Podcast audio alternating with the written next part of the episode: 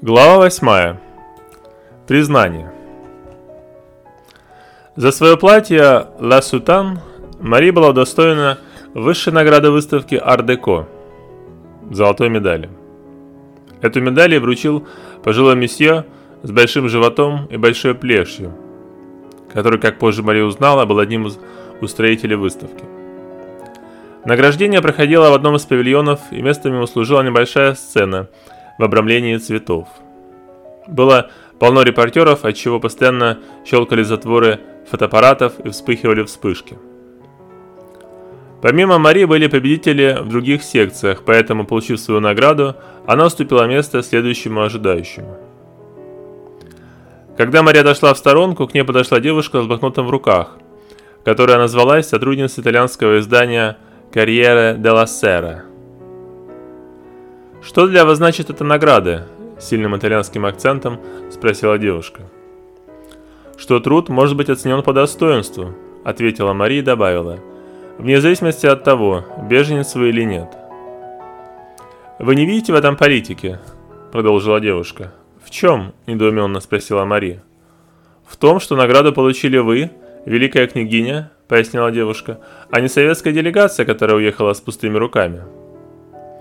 Мария ждала всего чего угодно, но не ожидала, что и здесь, в изгнании, люди будут думать, что ее титул может быть ее преимуществом. «Если бы здесь была политика», — ответила Мария, — «то все было бы наоборот, и сейчас на моем месте стоял бы представитель той самой делегации. Мы, эмигранты, никому не интересны». Девушка улыбнулась исчерпывающему ответу Марии и, поблагодарив ее, отправилась задавать вопросы следующему победителю.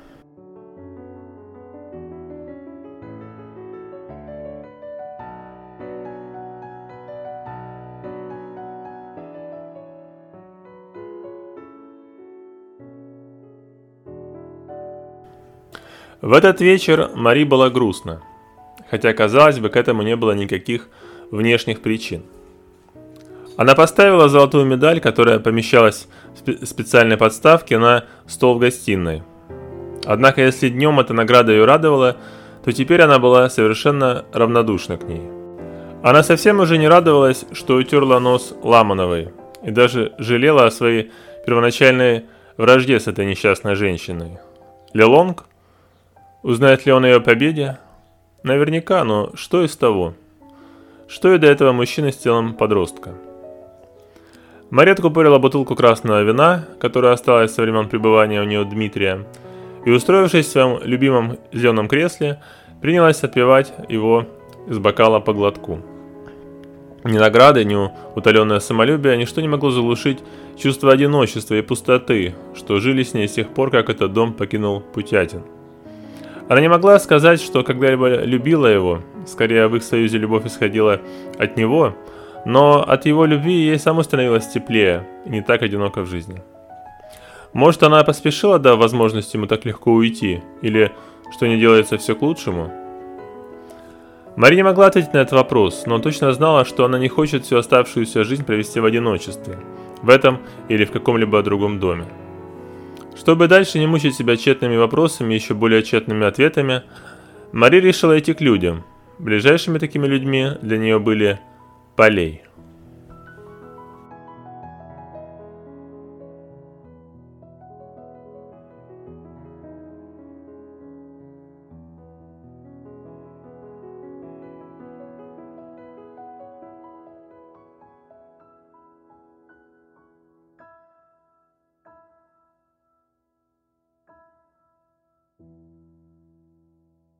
Ольга Валерьяновна и Натали с большим уважением отнеслись к награде Мари и тут же принялись обнимать ее и целовать. Они принялись накрывать на стол, а вскоре этому появился еще один повод, поскольку пришла другая дочь княгини, Ирина, со своим мужем, князем Федором, и их трехлетним сыном Михаилом. Ирина, девушка 24 лет, была такой же хрупкой брюнеткой, как и ее сестра, но если у Натали черты лица имели округлую форму, то у Ирины они были скорее заостренные. Князь Федор был одним из шести сыновей Александра Михайловича, одного из самых авторитетных представителей императорской фамилии, и имел нордическую внешность с ястребиным взглядом, хотя характер, напротив, имел мягкий, если не слабый. Он был добрым малым, как, собственно, и остальные сыновья Александра Михайловича. После объятий и поцелуев с родителями Мария наклонилась и поцеловала маленького Мишу. Она вспомнила, как давеча ей на глаза попалась газета «Иллюстрированная Россия» с его фото на обложке и заголовком «Самый юный Романов». Да, этот вихрастый мальчуган был одним из первых Романовых, родившихся в эмиграции, и о России ему уже было суждено узнать с чужих слов. Наконец, после всех приветствий и приготовлений, все уселись за длинный стол. Однако едва все взяли ложки, чтобы приняться за плам-пудинг, блюдо, о котором Ольга Валерьяновна узнала много лет назад во время поездки в Англию, и которое с тех пор стало ее любимым, пришел новый гость – Лелонг. Мари заметила, как зарделась Натали, когда служанка, помогавшая Ольге Валерьяновне по хозяйству, сообщила, кто пришел. «Значит, его уловки сработали», – подумала Мари и вздохнула. Лилон, который всегда отличался тщательностью в одежде и во всем своем облике, в этот раз буквально сиял и сверкал. Его дорогой блестящий серый костюм, по всей видимости, был впервые им надет. Белоснежный воротник начищен до ослепительной белизны, а черные волосы обильно смазаны гелем и тщательно уложены. Он преподнес Ольге Валерьяновне Натали по большому букету роз, отчего Натали зарделась еще больше. Ольга Валерьяновна пригласила его к столу, но он сказал, «Я с удовольствием к вам присоединюсь, княгиня, но прежде я хотел бы кое-что сказать». Он обвел взглядом присутствующих, которые ждали, что он скажет, и остановил его на Марии, единственной, которая была все равно и которая всем своим равнодушным видом показывала это. «Княгиня», — сказал Лелонг, — «я рад, что здесь присутствуют ваши родственники, поскольку, мне кажется, будет правильным сделать то, зачем я сюда пришел в их присутствии». Он снова обвел взглядом лица присутствующих и снова остановил его на недовольной мини Мари, однако это нисколько не смутило его. «Княгиня», — уверенным голосом сказал Лелонг, — «я прошу руки вашей Натали». Лилонг, по-видимому, долго готовился к этой сцене и ожидал, что согласие он так легко не получит. Ему придется долго доказывать будущей теще, что он достоин руки ее несравненной дочери. Однако, к его полному удивлению, Ольга Валерьянова лишь произнесла «Если Натали согласна, я согласна тоже». Все обратили свои взоры на Натали, которая от этого покрылась пунцовой краской смущения. Она опустила голову и, не глядя на Лилонга, спросила – вы действительно меня любите? Больше всего на свете, ответил Лелонг и, подойдя, наклонился и поцеловал ее руку. После этого незримое напряжение, одержавшееся в ожидании разрешения этой сцены, рассеялось. И все облегченно вздохнули, и прежде всего сам Лелон, который любящим взглядом обвел своих новых родственников, даже Мари.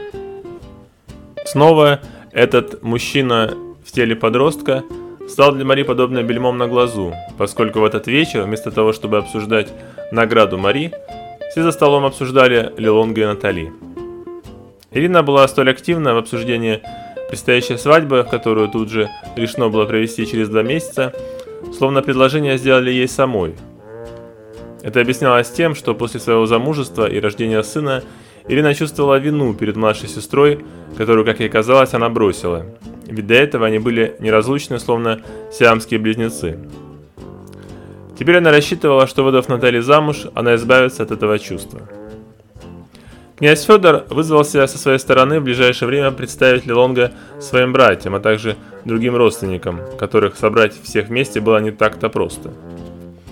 Когда речь зашла о подвенечном платье, Лилонг сказал, что сделает для Натали любое, какое она только пожелает, на что та сказала, что закажет его у Мари.